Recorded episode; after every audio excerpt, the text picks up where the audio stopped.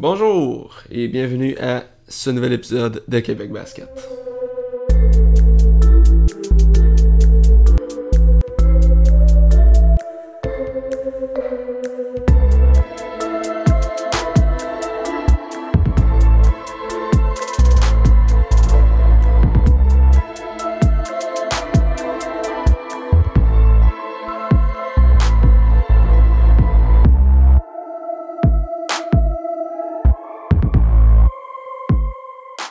Aujourd'hui, le sujet du jour, ça va être le basket universitaire et collégial au Québec.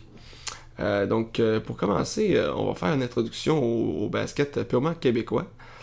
donc on parle pas de la NBA ici ou encore de la, NCA.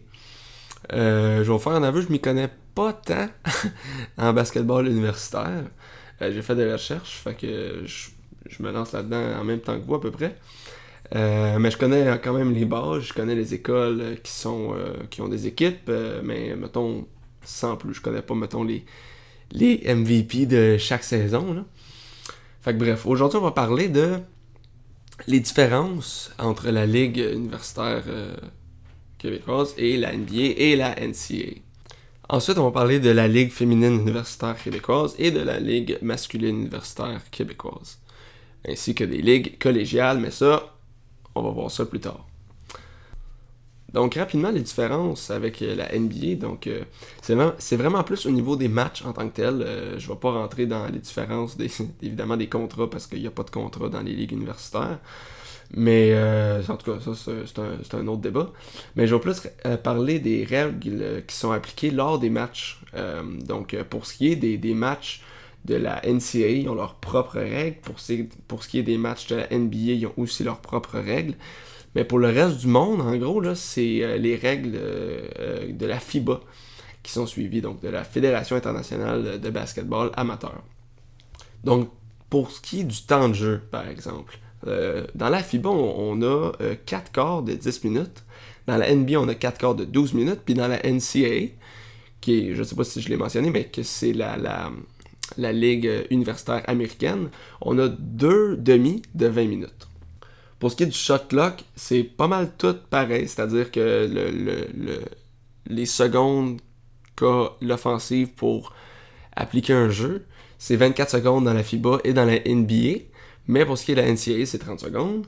Pour ce qui est de la distance de la 3 points, c'est 6 mètres 75 dans la FIBA, 7,24 mètres dans la NBA et 6,33 mètres dans la NCAA.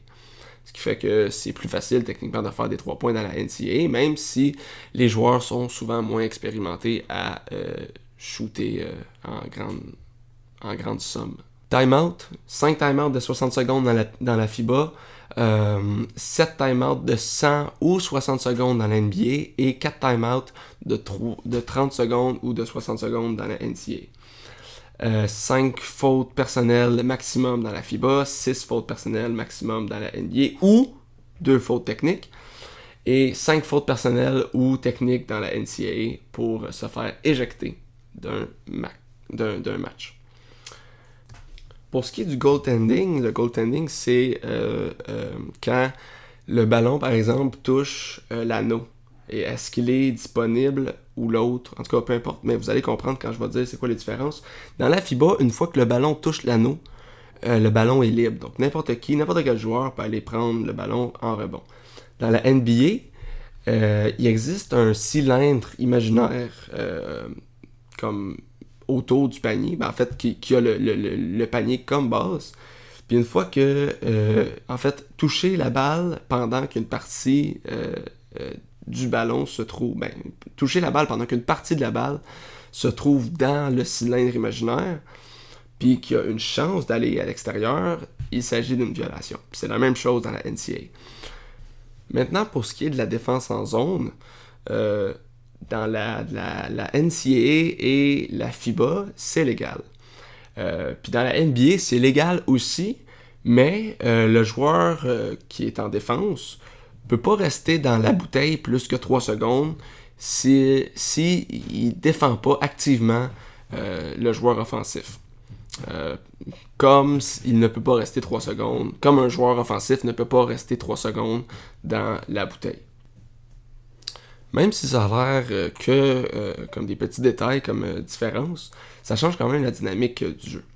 Évidemment, il y a aussi les différences de contrat, comme j'ai dit tantôt, où dans la NBA, les joueurs sont payés une, somme, une somme exorbitante, alors qu'au niveau universitaire, les joueurs sont juste pas payés et ben, c'est ça, comme j'ai dit tantôt, c'est le sujet de tout un autre débat voir un autre épisode en fait là. Mais en attendant, si ça vous intéresse, cherchez Last Week Tonight with John Oliver NCAA sur YouTube.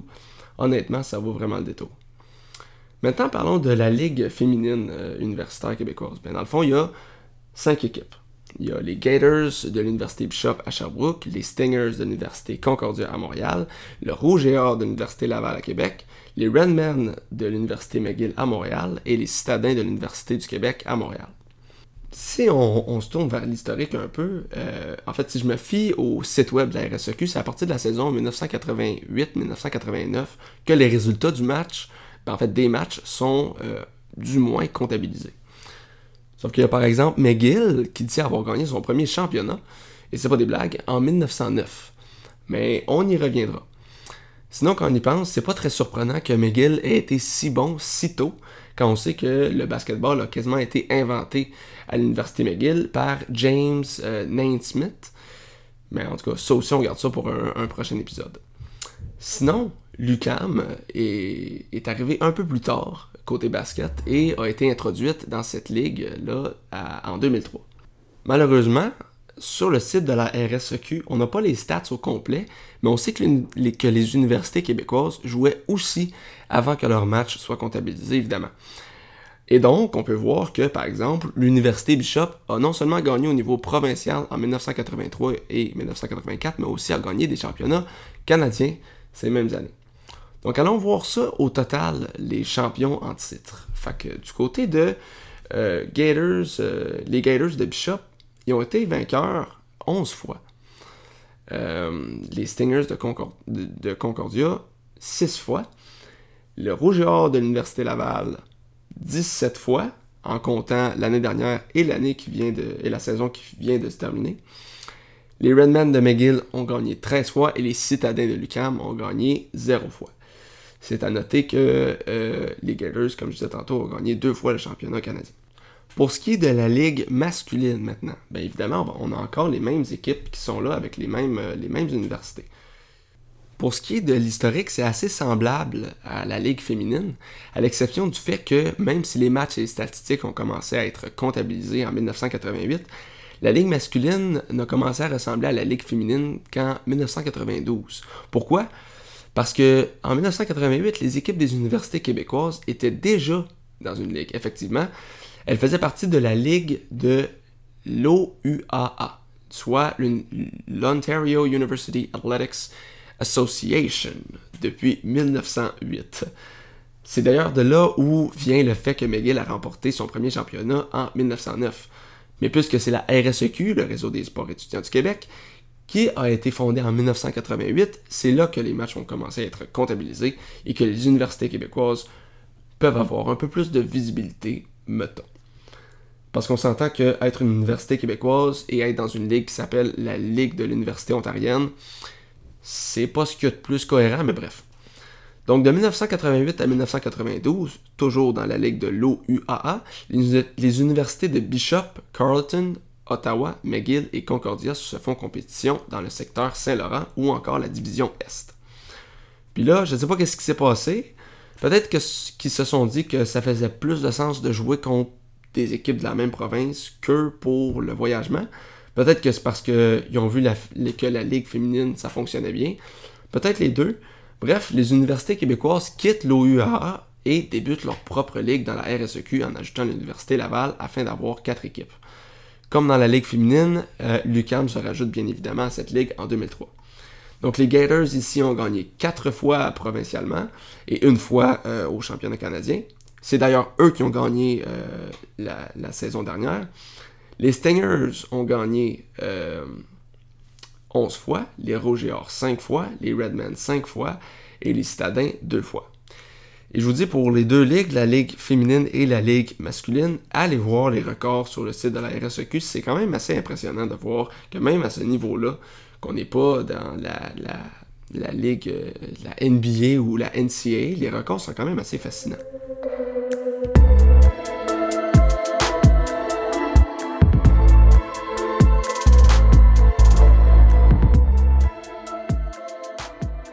Donc aujourd'hui, pour euh, parler de la ligue collégiale, je, je suis euh, accompagné de Lauriane Normand. Bonjour Lauriane. Allô? Donc Lauriane, euh, toi, t'as joué dans la ligue collégiale Ouais, un peu.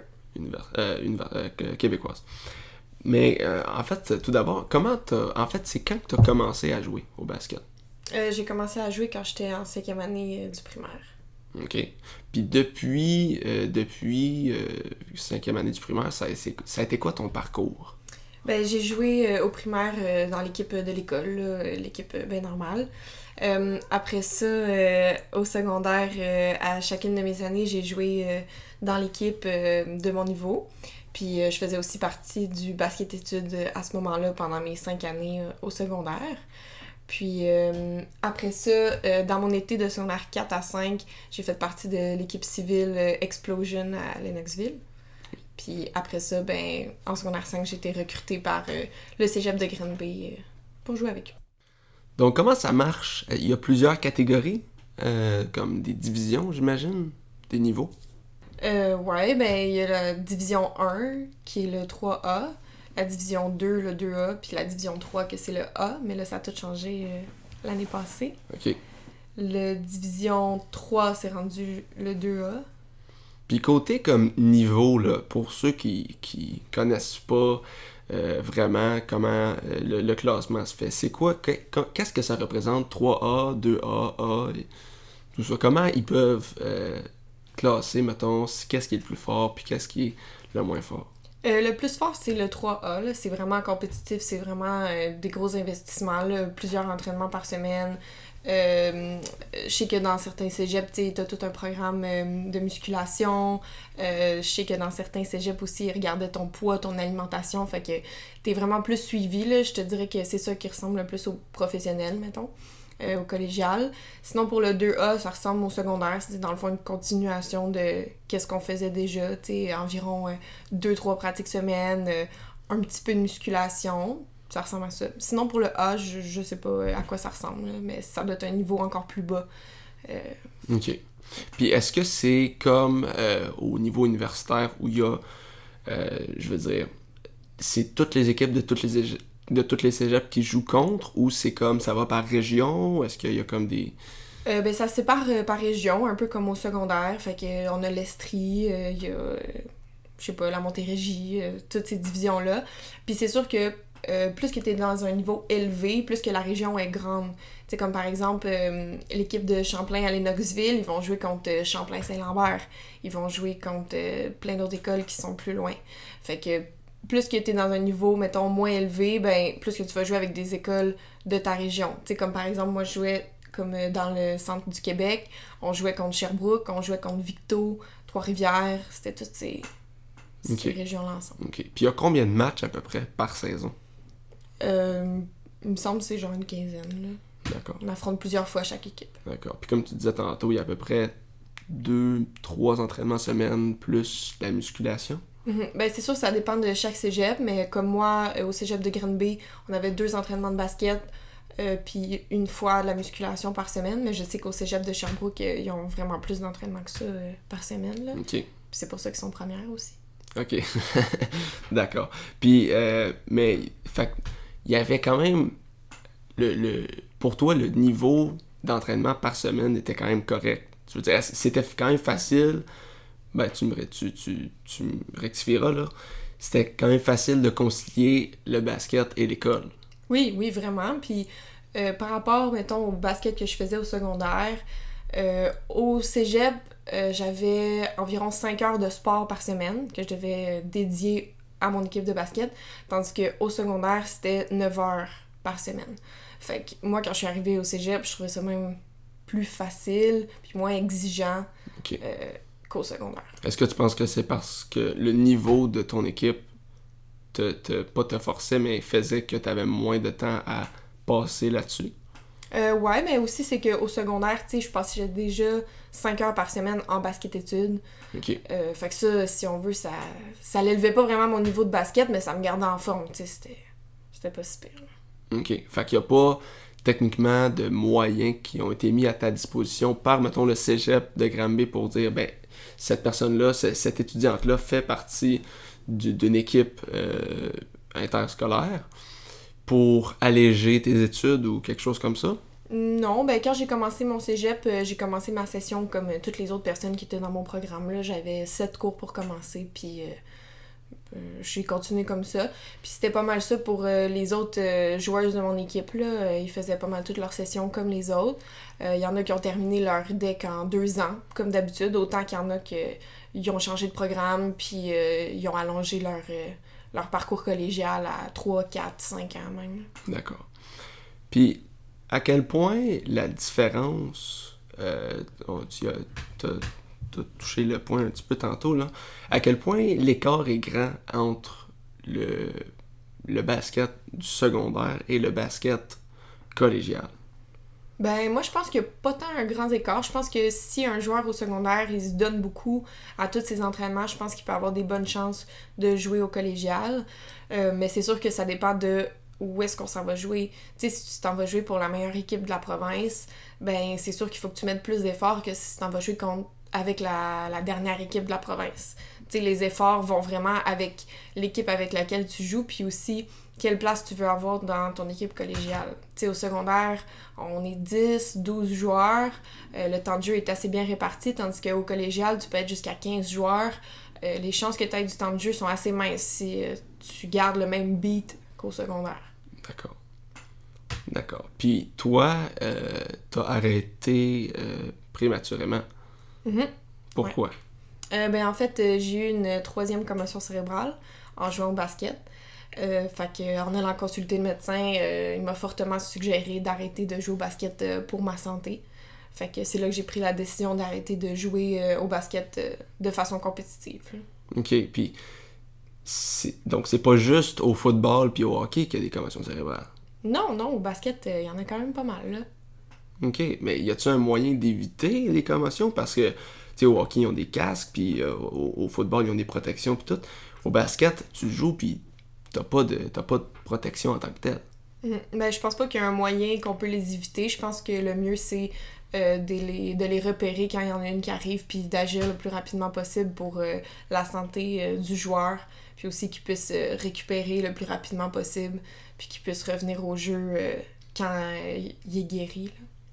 D'accord.